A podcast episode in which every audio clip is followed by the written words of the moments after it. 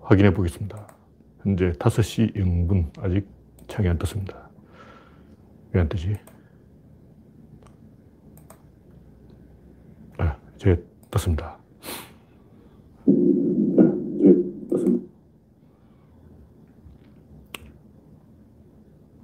네, 그레이스 방님 일빠를 끊어주셨습니다. 강봉수님 어서오세요. 창에 이상이 없죠?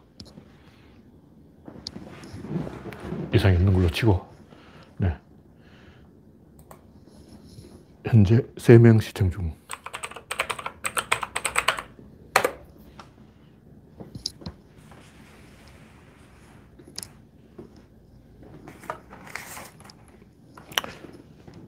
(2020년) 이제 딱 열흘을 남겨놓고 열 하루를 남겨놨습니다.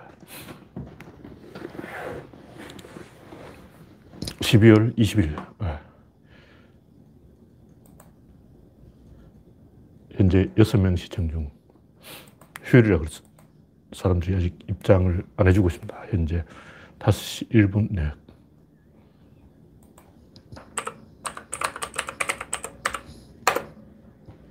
오늘부터 날이 약간 풀린다는 설이 있는데 내일까지 추울 것 같고 다음 주는 크리스마스 시즌이라서 덜 춥겠습니다.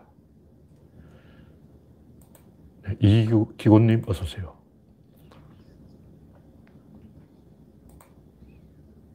네이버 날씨를 살짝 보면 내일은 영하 6도, 그 다음에 영하 1도, 0도, 영하, 금요일 영하 5도, 토요일 영하 5도, 일요일 영하 1도, 다음 주, 다다음 주 월요일 영하 8도, 그 다음 화요일 영하 11도, 예. 다음 주 일주일은 포근할 것으로 예상됩니다. 화요일부터 내일 아침 영하 6도, 영하 6도도 많이 풀린 거죠. 네. 아무님 입장했습니다. 현재 17명, 아임슈타인님, 미리네님, 어서오세요.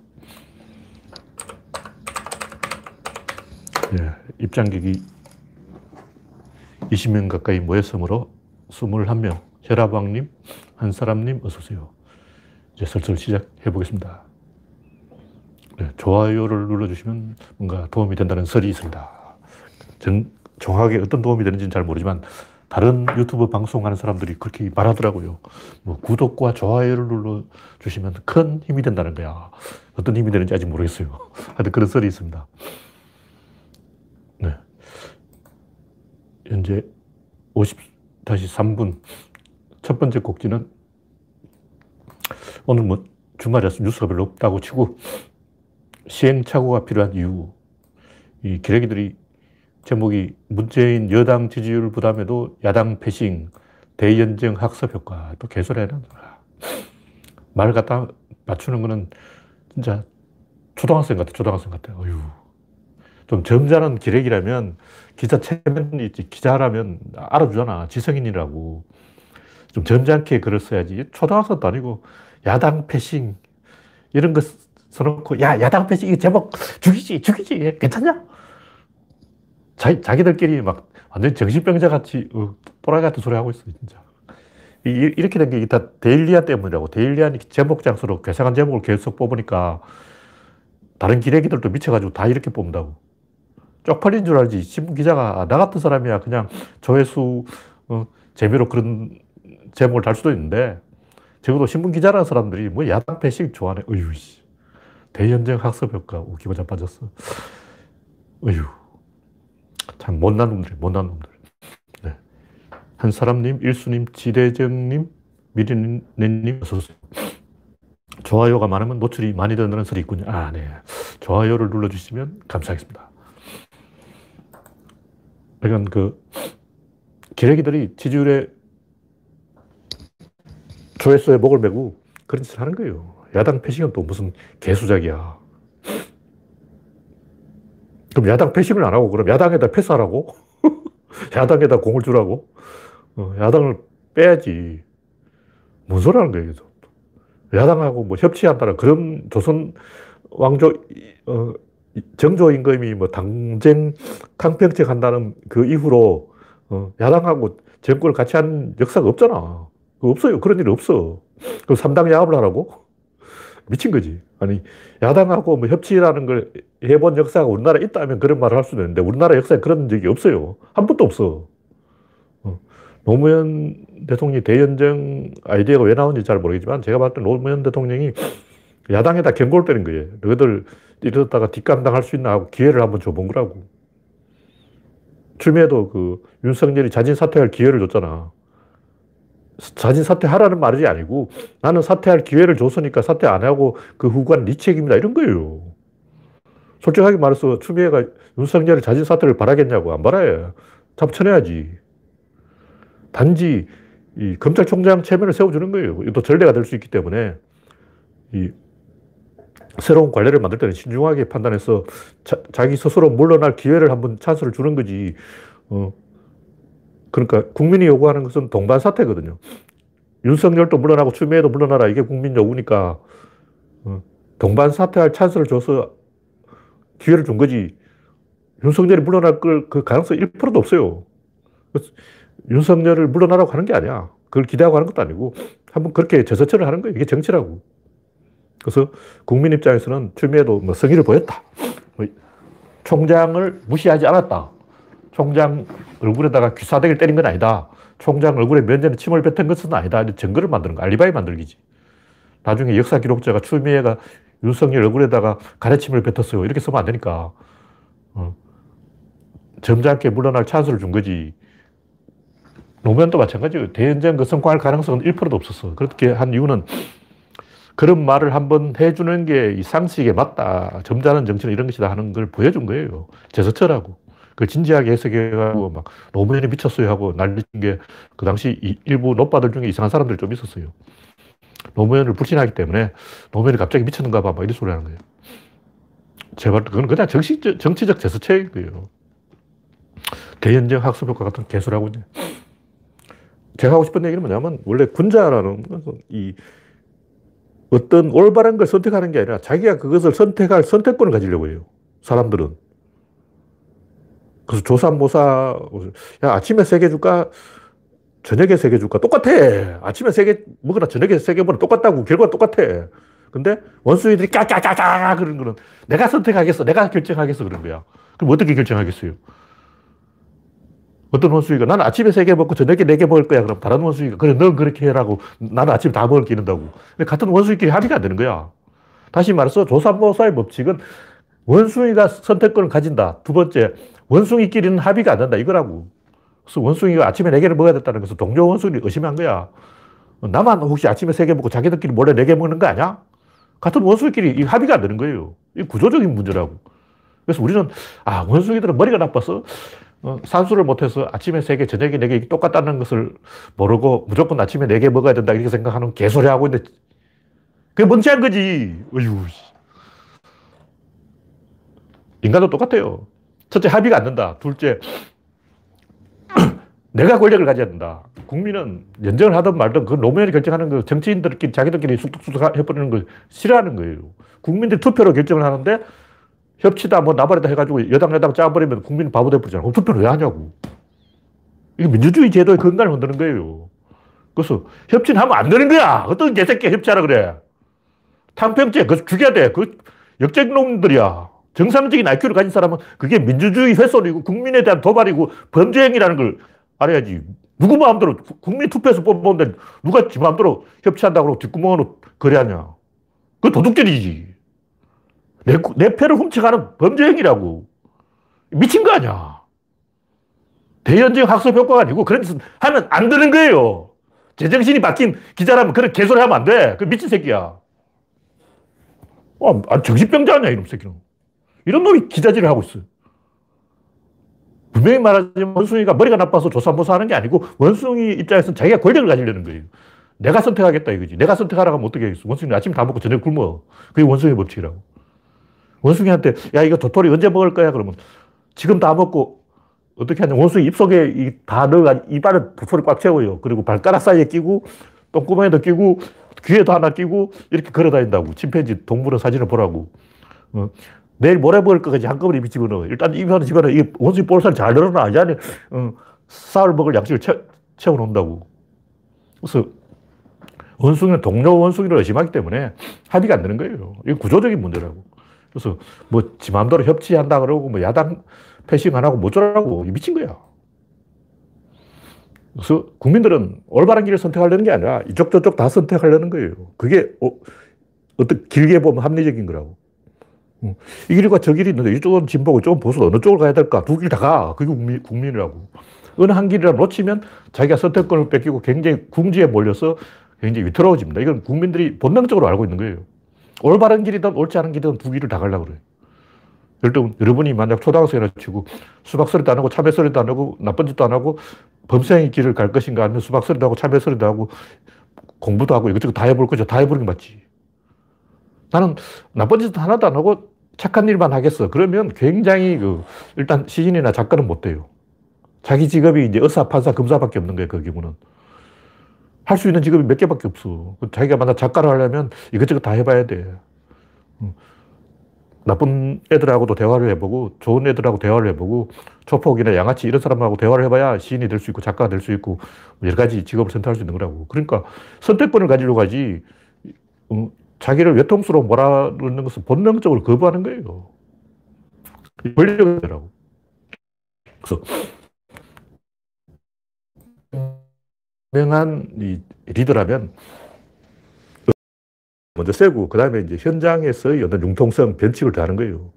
원칙은 뭐냐면 동료하고 같이 가는 거예요. 변칙은 뭐냐면 맨놈 제끼고 찐따들은 쟤들 빼놓고 우리끼리 가는 거야. 그러니까 국힘당, 일배충 이런 놈들은 제껴고 우리끼리 가는 게 이게 변칙이고 국민을 다 안고 가는 것은 원칙이라는 거죠. 그래서 원칙과 변칙 중에서 하나를 선택하면 안 돼요. 둘 다 동시에 가야 돼요. 원칙적이면서 변칙적이어야 된다고.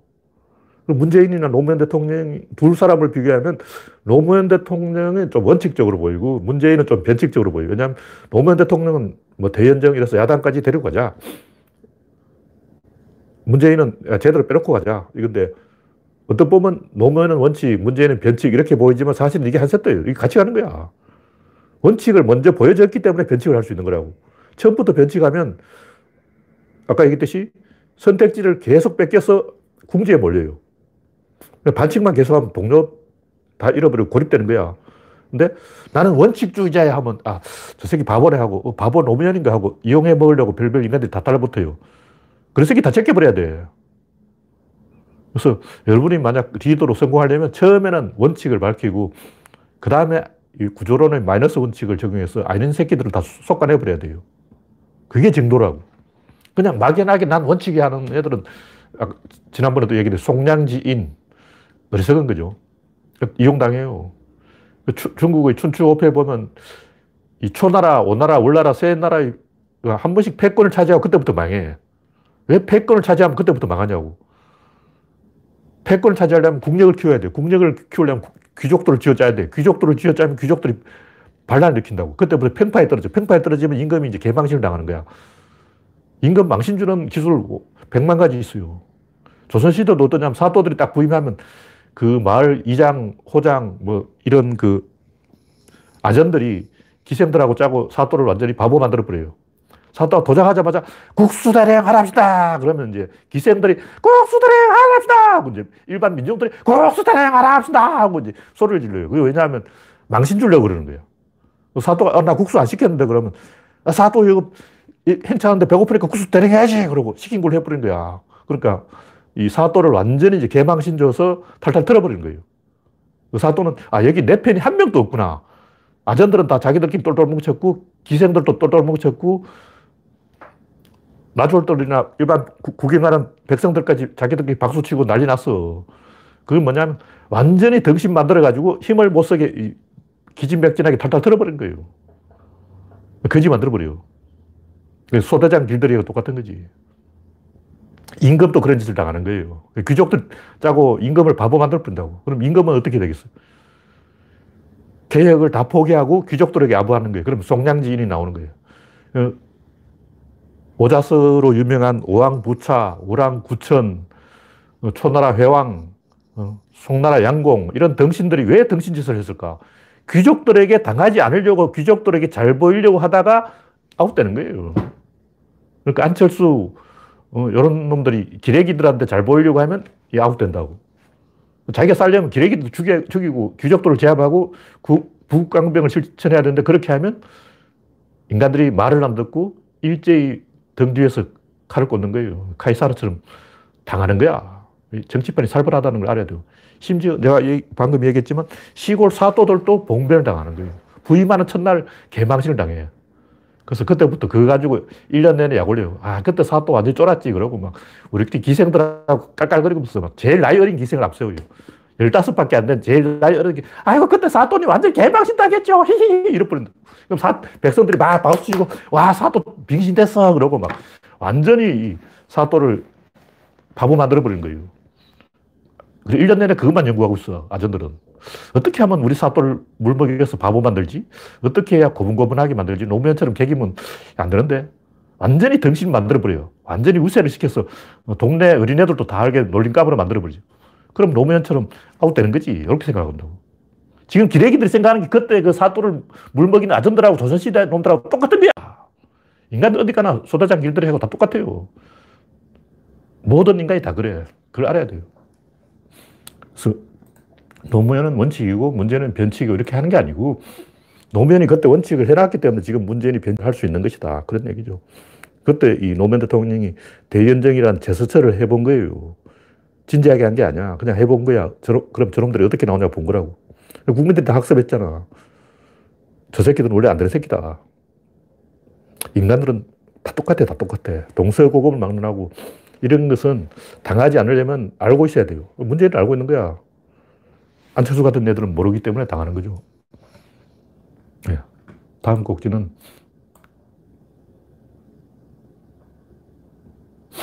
네.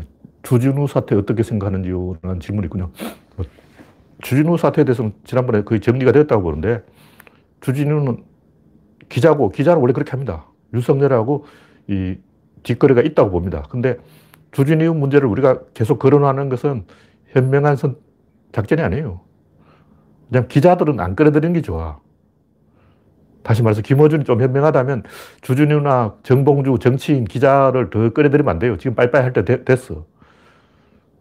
그러니까 낙검수가 이미 해산됐지만 나꼼수 패거리들이 계속 주, 주진우나 정봉주 같은 사람을 데리고 있으면 굉장히 안 좋습니다. 칼이 들어와요.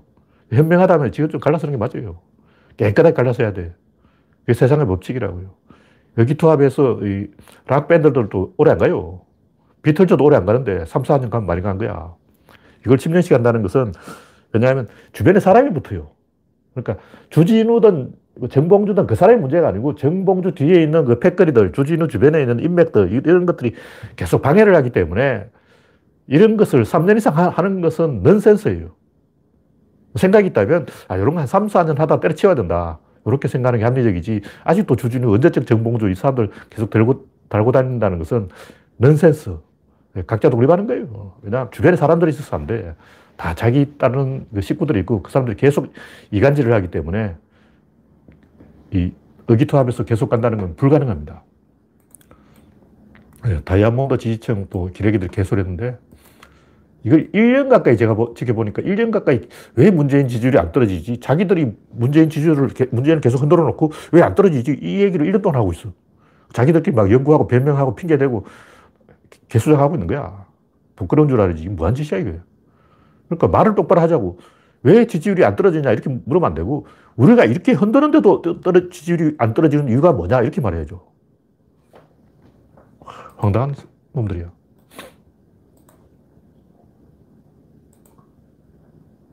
제가 여기 써놨는데, 대권 후보의 소멸로 인해 리더십을 잃어먹은 야당 대신에 기레기와 검찰이 축구장을 기울여 놓고 멋대로 링 위에 난입해서 선수로 뛰고 있는데 이렇게 기레기와 검찰이 잔인하게 문재인을 흔들고 있는데도 문재인 지지율이 떨어지지 않는 이유가 뭐지? 이렇게 정확하게 질문을 하면 그 질문 안에 답이 있어요.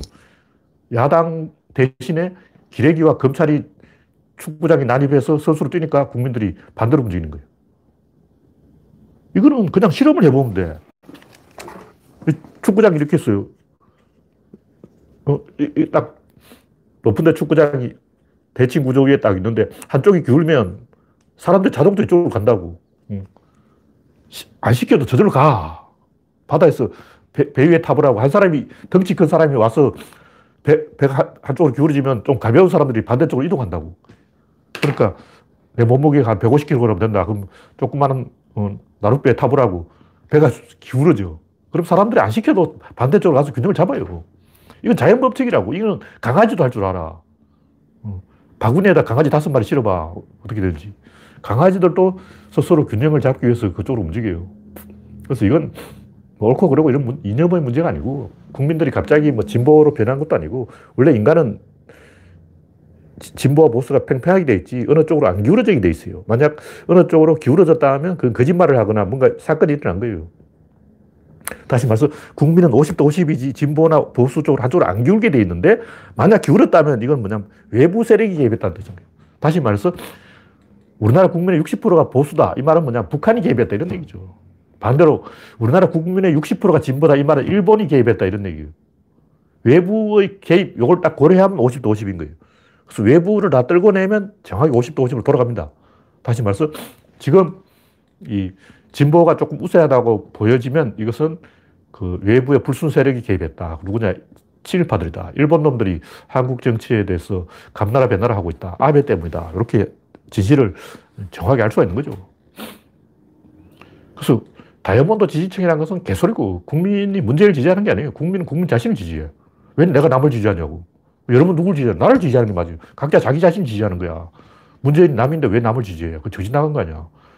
초등학생도 아니고 말이야. 당연히 자기 자신을 지지하는 건 너무나 당연한 거죠. 근데 국민을 흔들고 있는 거예요. 지금 기레기들이 문재인을 흔드는 게 아니고 국민을 흔들고 있다고.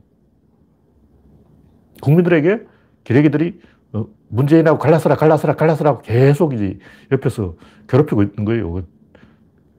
어. 남녀 관계도 그래. 옆에 친구들이 계속 잔소리하고 막 그러면 어, 더 똘똘 뭉친다고. 옛날에 우디 알렌과 수니 프레빈이 그런 얘기를 한 적이 있어요. 수니 프레빈한테 기자가 물었죠. 우디 알렌 뭐가 좋냐? 저 영감제가 뭐가 좋아? 좋은 거 하나도 없지. 수니 프레빈이 한 이야기가 뭐냐면 모든 언론과 국민의 시선이 그 우디 알렌을 향해 있으니까 마치 지구상에는 우디 알렌과 수니 프레빈 두 사람만 있는 것처럼 보인다. 이 얘기. 이게 무슨 얘기냐면 모든 사람들이 야, 너 수니 한테 우디 알렌하고 갈라서라고 하니까 오히려 반, 반대로 가는 거야. 그게 청개구리 심리라고. 왜냐면 수니 프레빈 입장에서는 우디 알렌하고 붙어 있어야만 자기가 계속 신문에 나. 사람들 시키는 대로 헤어져. 헤어지면 그때부터 자기가 잊혀진 존재가 되는 거지. 언론을 탈 기회가 없는 거예요. 뭐 당연히 모든 기레기들이 순위 프레임한테 왜 우디 알렌하고 안 헤어지냐 하니까 기레기들 약 올리려고 우리는 사랑해요! 그러고 이제 약 올리는 거야. 영감제가 뭐가 좋겠냐고.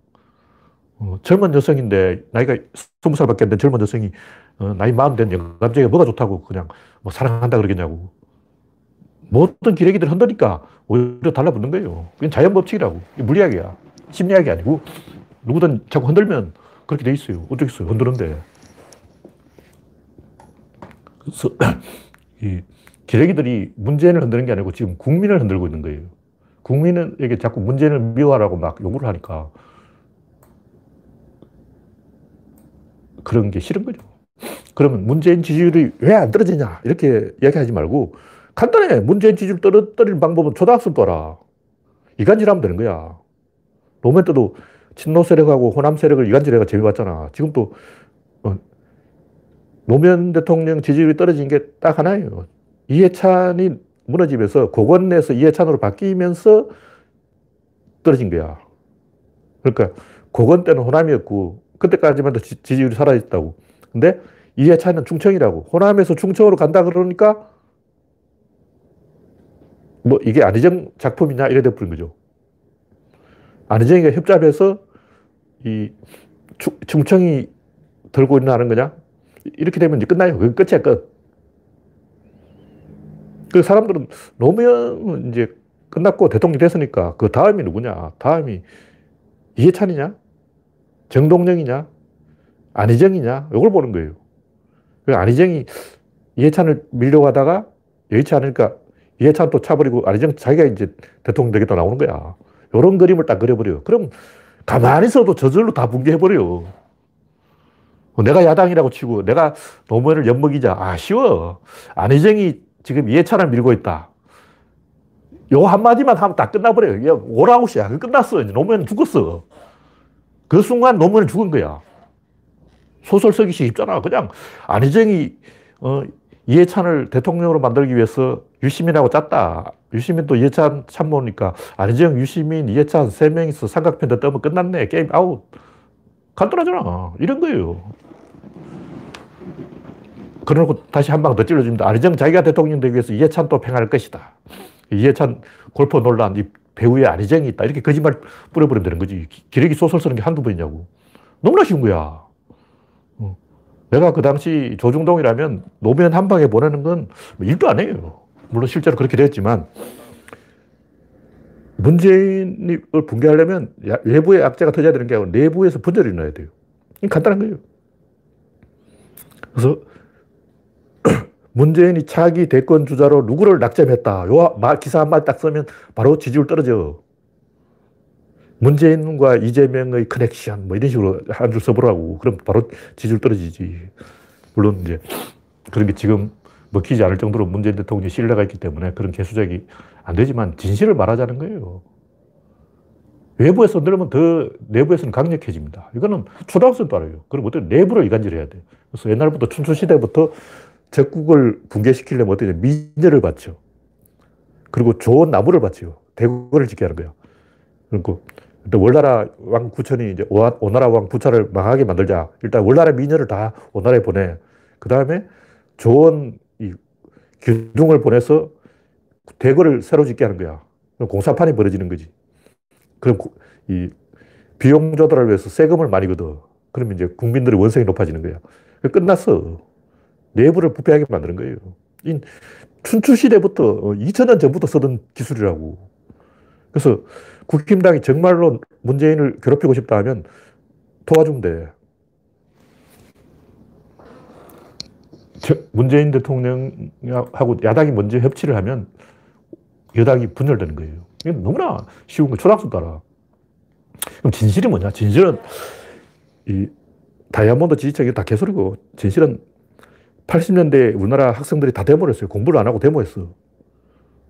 그때 그 한 번 동원되어 본 경험이 있는 학생들이 지금 유권자가 된 거예요. 그 사람은 지금 40, 50대야.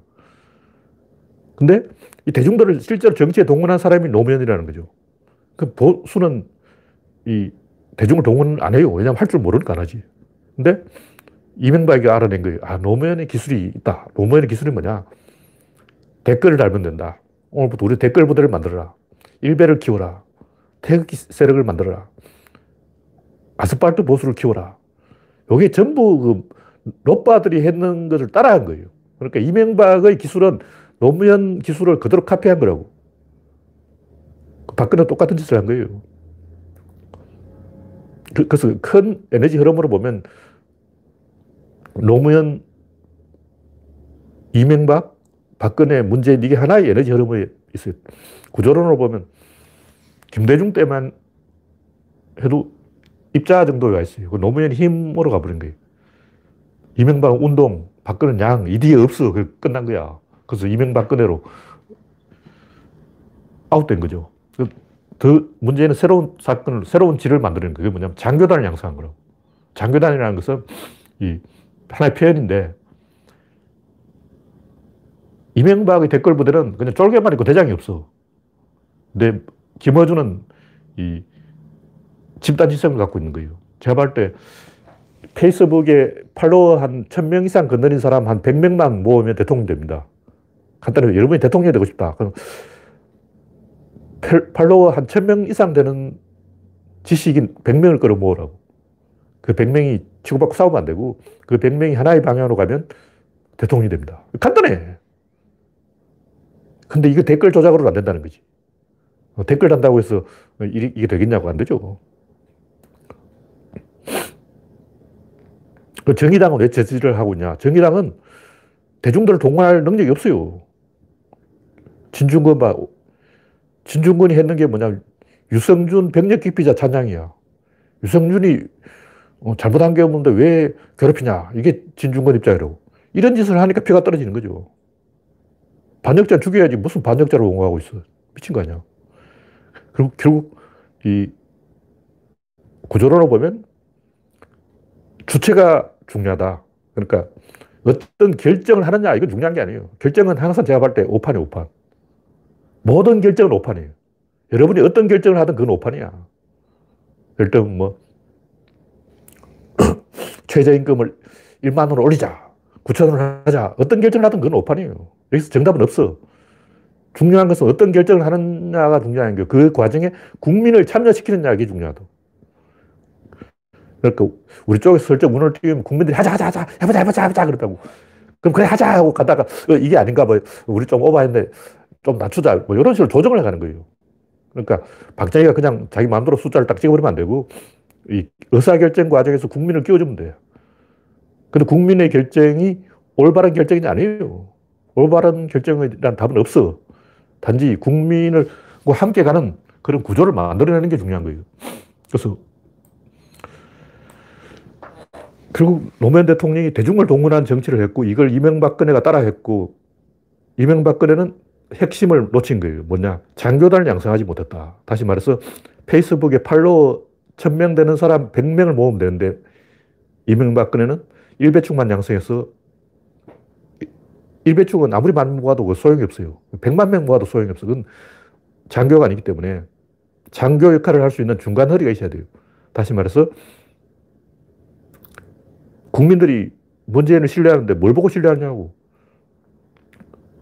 문재인 아들 문준용이 똑똑하다고 신뢰하는 게 아니고 문재인 참모, 장관, 제발 때 문재인 대통령이 내각 중에 제대로 된 사람 없어, 없어. 이낙연은 그냥 밥값이나 한 정도고 정세균은 제가 때 영, 어, 깜이 아니야. 주변에, 이 문재인 주변에 훌륭한 사람들이 있어서 문재인 지지율이 높은 게 아니고 문재인, 범 문재인 세력들이 장교단이 양성되어 있기 때문에 공론을 만들어가는 게 뭔가 좀 다른 거예요, 옛날하고는. 그래서 국민들이 아, 이 양반들이 뭔가 있네, 어떻게 하는지 지켜보자 하고 계속 지켜보고 있는 거예요. 이게 핵심이다. 다른 거 격까지 가지고 아무리 떠들어봤자 아무 의미가 없어요. 그러니까 나무도 자꾸 흔들면 밑둥이 굵어져요. 숲에 가보세요. 나무가 다 어, 다리미인이야. 가늘고 키만 크다고. 근데 들판에 혼자 있는 나무는 밑둥이 굵어요. 정이품소 나무. 주변에 다른 나무가 없잖아. 왜 정이품소 나무는 밑둥이 굵으냐고. 주변에 다른 나무가 없으니까 바람을 많이 받는 거예요. 혼자서 바람에, 바람을 많이 받으면 허리가 굵어지는 거예요. 자연법칙이라는 거죠. 네, 다음 곡지는 백신은 정확한 정보를 제공해야 된다. 다른 나라들이 백신을 막 뭐 수억 도소씩 자기 인구 3배, 4배로 계약했다는 건 다 개소리고 계약한 게 아니고 계약하겠다고 가계약을 한 거예요. 왜 그러냐면 어느 백신을 실제 사용하게 될지 모르니까 백신이 다섯 가지 나온다. 다섯 가지 일단 다 주문 때려놓고 실제 계약할 때는 계약 안 하는 거예요. 근데 우리나라는 아스트라제네카에 기대를 걸고 있는데 아마 12월 중으로 영국에서 성인이 떨어질 것이고 1월 달부터 우리나라에서 생산을 할 것이고, 그럼 2월 달부터 공급이 될 것이고, 실제 이 대량 공급은 3월부터 가능하다. 이렇게 보고 있는데, 12월은 이제 다 왔고, 1월, 2월 두 달만 참으면 돼요. 두 달만 1000명 이하로 낮추면 된다. 3단계까지는 가지 않는 게 좋습니다. 왜냐면 제가 다른 나라 하는 걸 보니까 3단계 해도 소용이 없더라고. 3단계 이게 아무 소용이 없어. 제일 우리나라 문제는 교회야. 교회만 막으면 돼. 3단계에서 뭐 바이러스가 진정된 걸 나라를 내가 본 적이 없어. 통행 금지 시키고 해도 그 의미가 없는 거예요. 제대로 하려면 완전히 공산주의식으로 해야 되는데 중국식으로 할 수는 없고 백신이 곧 오기 때문에 지금은 치료제하고 종합적으로 버티고 한 환자 숫자를 1,000명 이하로 낮춰서 한 두 달만 버티면 됩니다. 네. 다음 곡지는 신라젠 무리한 기소 개망신, 검찰이 개망신 당했다고 신문 기사를 써놨는데 왜 신라젠을 건드릴까? 제가 볼 때 신라라는 이름 때문에 건드린 거예요. 왜냐면 엄펄이 먹히거든. 내용은 상관없어. 그냥 엄펄만 먹히면 돼. 기레기들한테 솔깃한 걸 떠져주면 돼. 일단 신라젠이라는 회사에 유시민이 가서 축사를 했다. 근데 이름이 신라다. 그 유시민은 신라 사람이다. 그러면 호남 사람들 입장에서 기분 나쁘잖아. 왜 유시민은 경상도 사람인데 이름이 신라라고 붙어 있는 회사에 가서 얼쩡거리냐.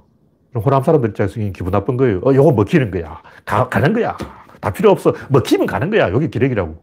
기레기들은 사실관계 별로 안 따져요. 여기 먹히느냐, 안 먹히느냐, 요것만 생각하는 거예요. 먹힌다 싶으면 무조건 가는 거예요.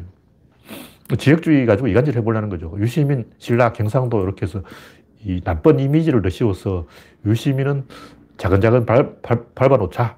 이런 전략이죠. 그래서 검찰이 신라제를 건드린 것은 유시민을 지역주의를 조장해 보려고 신라라는 이름 때문에 건드린 거예요. 뻔한 거야. 네, 다음 곡지는 안철수의 출마. 뭐 저 같은 사람한테 이득이죠. 바보가 한 명 있어야, 이, 아, 저런 사람이 바보다. 구조로는 똑똑한 건데, 안 똑똑한 건 뭐냐? 안철수다. 이렇게 이제 쉽게 이 비교 평가를 해주기 위해서 안철수 같은 교보제, 어, 반면 서생, 선생, 어, 이런 쓸만한 바보가 안철수죠. 구조론을 가르치는데 교보제로는, 교보제로는 안철수가 안성맞춤이다. 저는 안철수는 서울시장에 나오겠다고 큰 소리를 쳤습니다. 국임당하고 후보 단일을 하겠죠. 예, 다음 곡기는 루신의 전사와 파리. 루신이 이 쏜문, 수는 선생이 죽었을 때 칼럼을 하나 쓴 거예요. 제가 약간 내용 고쳐놨어. 전사와 파리.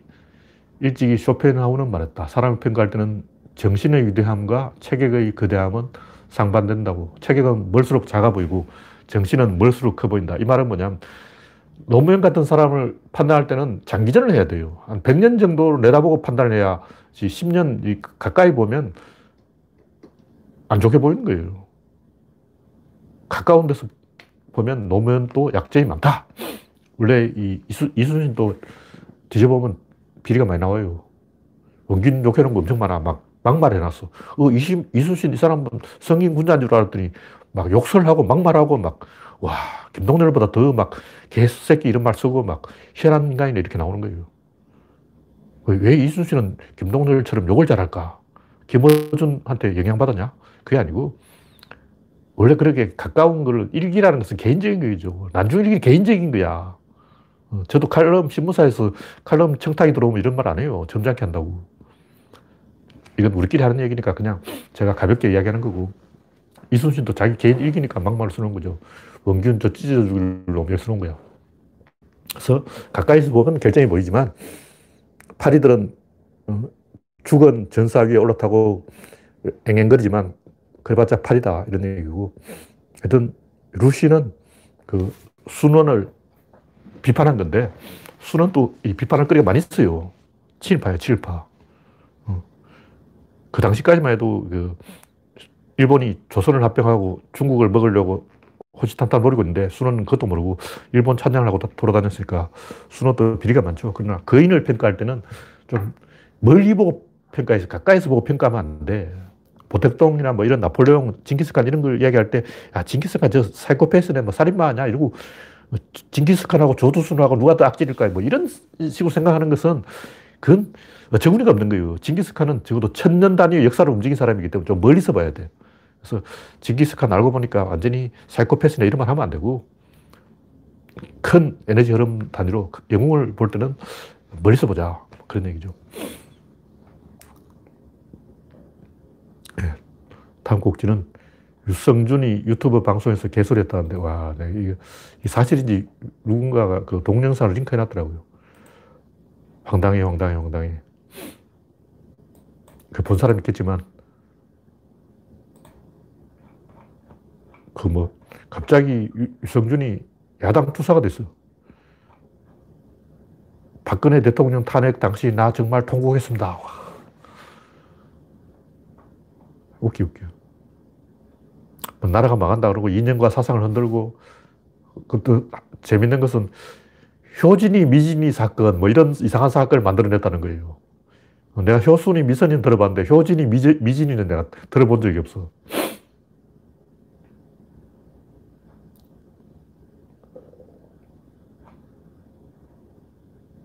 이 양반도 밖에서 흔들면 안에서 뭉친다는 이런 원리 때문에 우리가 유성준을 입국을 못하게 하니까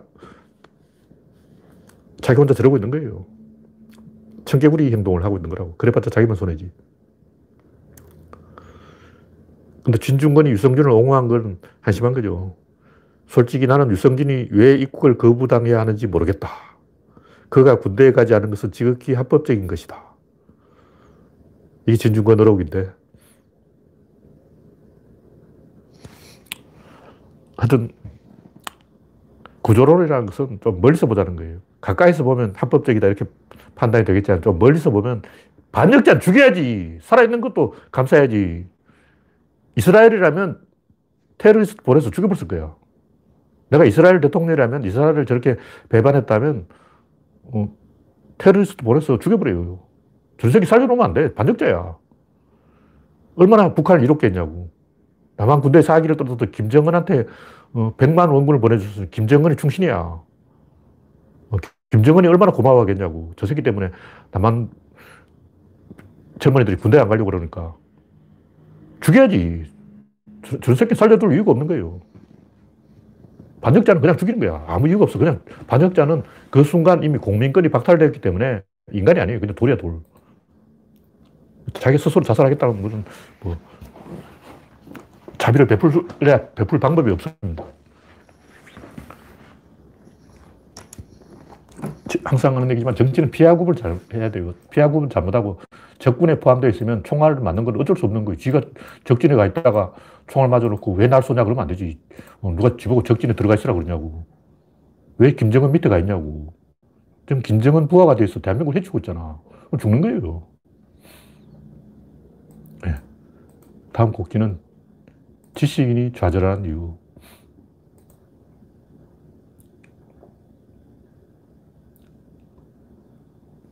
사건은 기성전기로 가는데 언어는 전제와 진술로 조직되는데 그 전제의 전제가 있어요.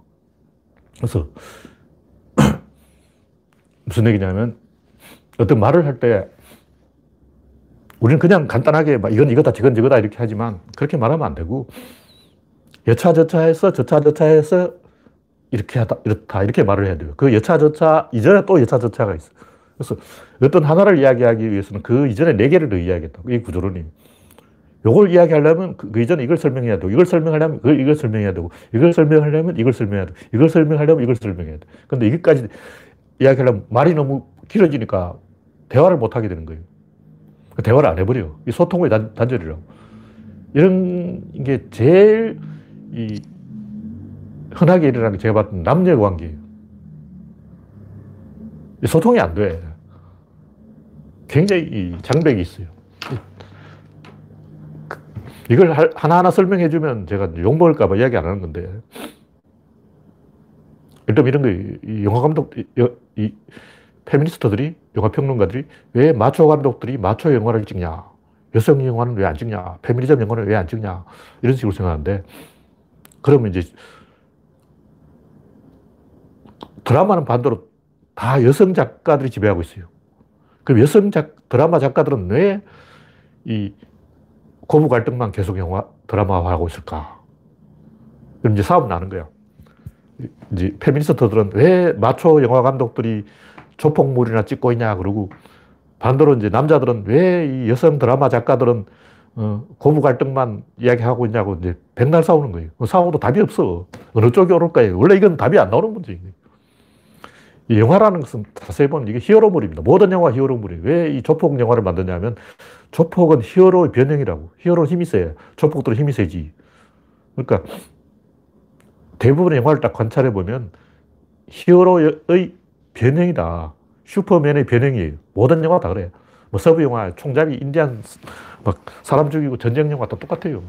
폭탄으로 히어로가 되든가, 칼로 히어로가 되든가, 범죄로 히어로가 되든가, 도둑질로 히어로가 되든가, 사기로 히어로가 되든가, 타짜, 고스톱 실력으로 히어로가 되든가, 다 알고 보면 전부 히, 히어로 영화라고.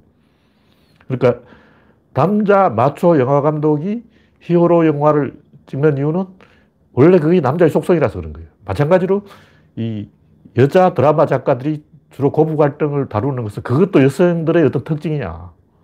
뇌 구조가 달라. 남자 뇌는 전부 히어로에 꽂혀 있고 여자 뇌는 고부 갈등에 꽂혀 있는 거야. 이거는 둘 다 문제가 있어요.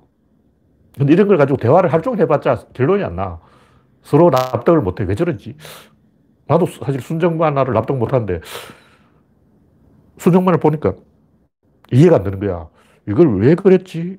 왜 보지? 왜 막 여성 독자들 이걸 보고 막 좋아 죽지? 난 무협지도 이해가 안 되거든. 무협지 이걸 왜, 왜 봐? 그래서 저는 그걸 포기했습니다.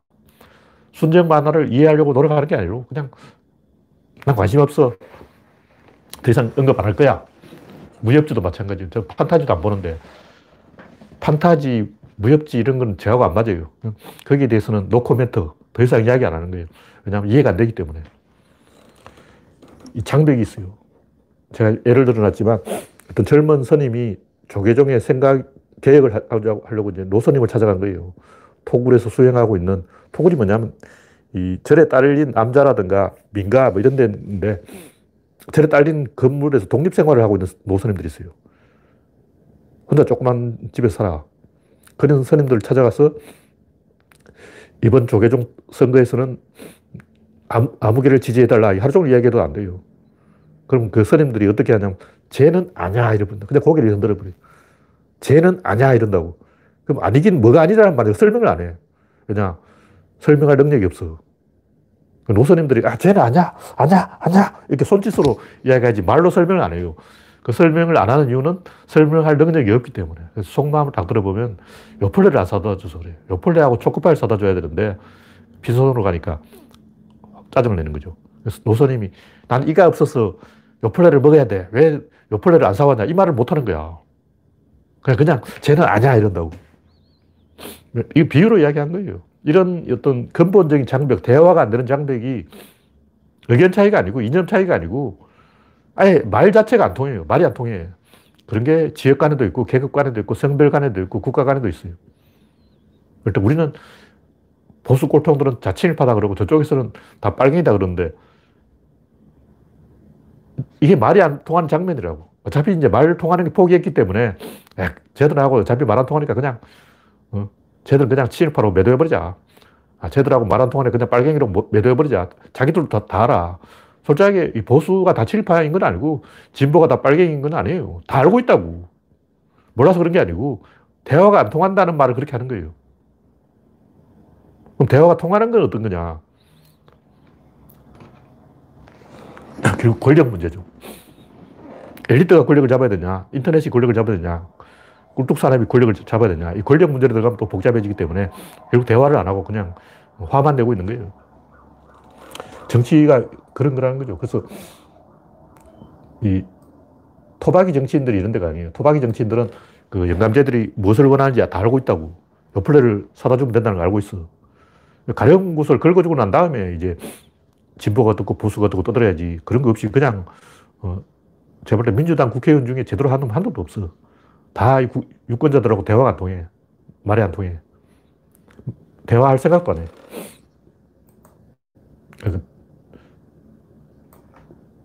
마찬가지로 기레기들과 이 본바 사이에도 대화가 안 돼요. 기레기들, 문재인 지지자들 왜 지지하는지 이해를 못하고 있고, 문재인 지지자도 기레기들이 뭘 잘못하고 있는지 설명을 못하고 있는 거예요. 양쪽 다 말이 안 통하는 거죠. 제가 황교익 이야기 들었는데, 뭐, 이건 제가 예를 들어서 이야기한 거예요. 황교익이 뭐, 에 대해서 제가 연구한 건 아니고, 황교익이 그렇게 나쁜 사람 같지는 않은데, 괜히 욕을 먹고 있더라고. 왜 욕을 먹고 있을까?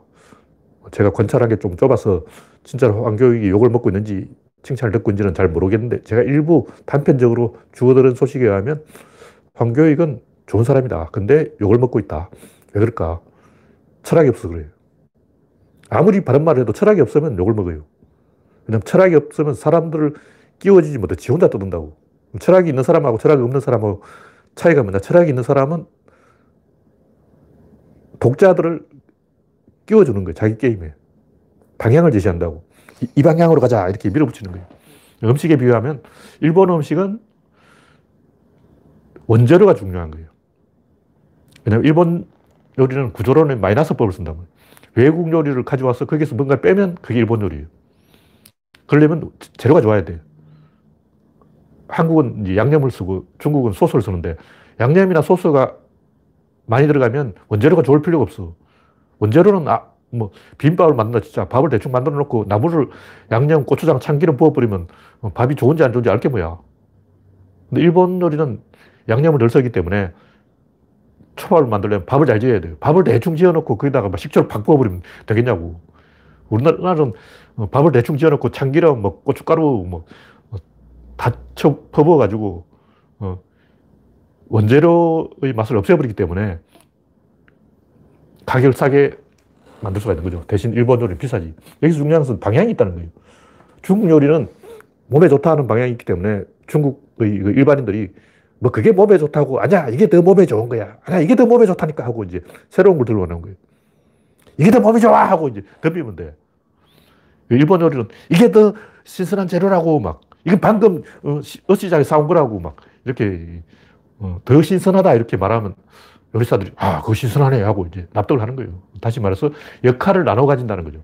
환경에도 그 요리에 대해서 잘 알려고 하면 그런 식으로 이 독자들에게 역할을 줘야 돼요. 그냥 내 말이 옳다 이런 것은 자기소개고 여기서 중요한 것은 지성인, 지식인들이 이 철학이 없으면 자기도 모르게 잘난 척을 하게 돼요. 잘난 척할 의도가 없는데 말하다 보면 이제 잘난 척을 하고 있어. 김어준은 잘난 척을 안 하잖아요. 김어준은 철학이 있기 때문에 방향을 알아. 이 분위기를 한쪽으로 몰아가야 된다는 거예요. 이 방향으로 가야지 저 방향으로 가지 이걸 판단하기 때문에 요, 요걸 안 먹고 이 자기소개를 안 하는 방법을 기, 김어준은 알고 있다. 근데 진중권이나 이런 지식인들은 기생충 서민이나 이런 사람들은 말하다 보면 이미 자기소 잘난 척을 하고 있어. 아, 나 잘났어. 그 얘기밖에 없어. 그러니까 독자들을 무시하고 독자들에게 면박을 주게 되는 거예요. 왜 그렇게 되냐? 철학이 없으면 그렇지. 철학이 없으면 방향이 없고, 방향이 없으면 미래가 없고, 미래가 없으면 독자를 안 끼워줘요. 지 혼자 떠들고 있다고. 그래서 내가 지식이 많다. 내가 많이 안다. 이것은 아직 발언권을 얻는 게 아니에요. 그 어쩌라고. 지, 가 많이 알면 알지 왜떠 나서냐고. 많이 알면 그냥 많이 알고 있으라고. 제일 많이 알고 있는 사람이 누구냐? 도서관이죠. 컴퓨터가 제일 많이 알고 있어. 아무리 사람이 많이 한다 해도, 어, 바둑을 잘 둔다 해도 인공지능을 이길 수는 없어. 그러니까 제일 많이 알고 있는 사람은 도서관이고, 그걸 많이 한다는 걸 자랑하면 안 돼요.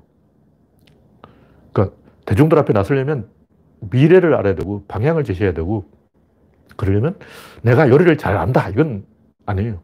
이 방향으로 가야 된다. 한국 요리는 이쪽 방향이 맞다. 일본 요리는 이 방향이 맞다. 중국 요리는 이 방향이 맞다. 이 방향을 제시해야 되는 거예요.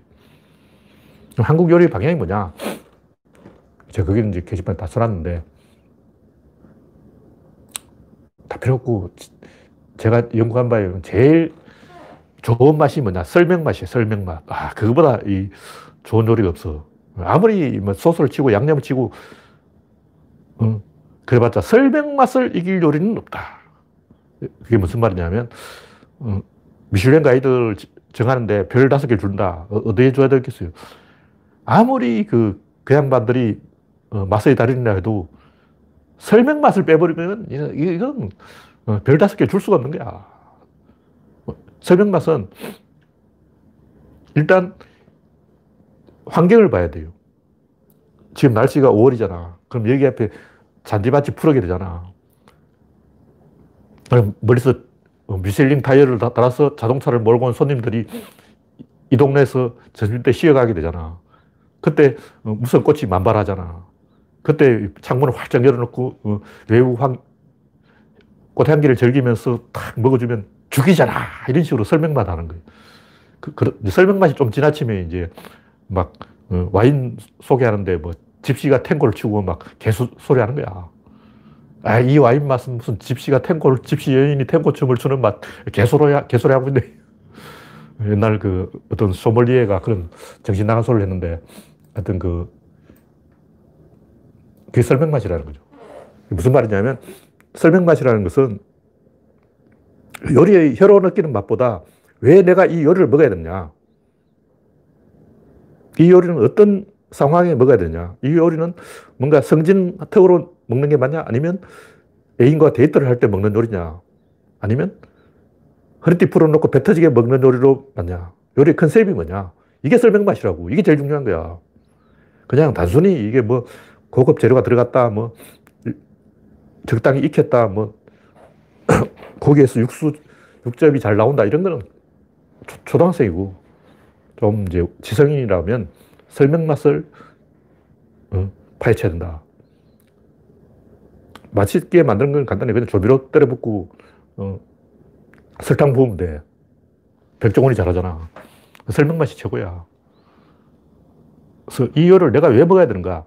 일단 소백산 두릅은 5월 달에 직접 따서 구워 먹어야 된다. 뭐 이런 식으로 이제 방향을 제시하는 거예요. 죽수는 직접 대나무 밭에 가서 따서 2시간 동안 푹 구워서 독을 제거해서 직접 칼로 썰어서 먹어야 된다. 뭐 이런 식으로. 어떤 요리는 어떤 자세로 그 요리에 접근해야 되냐.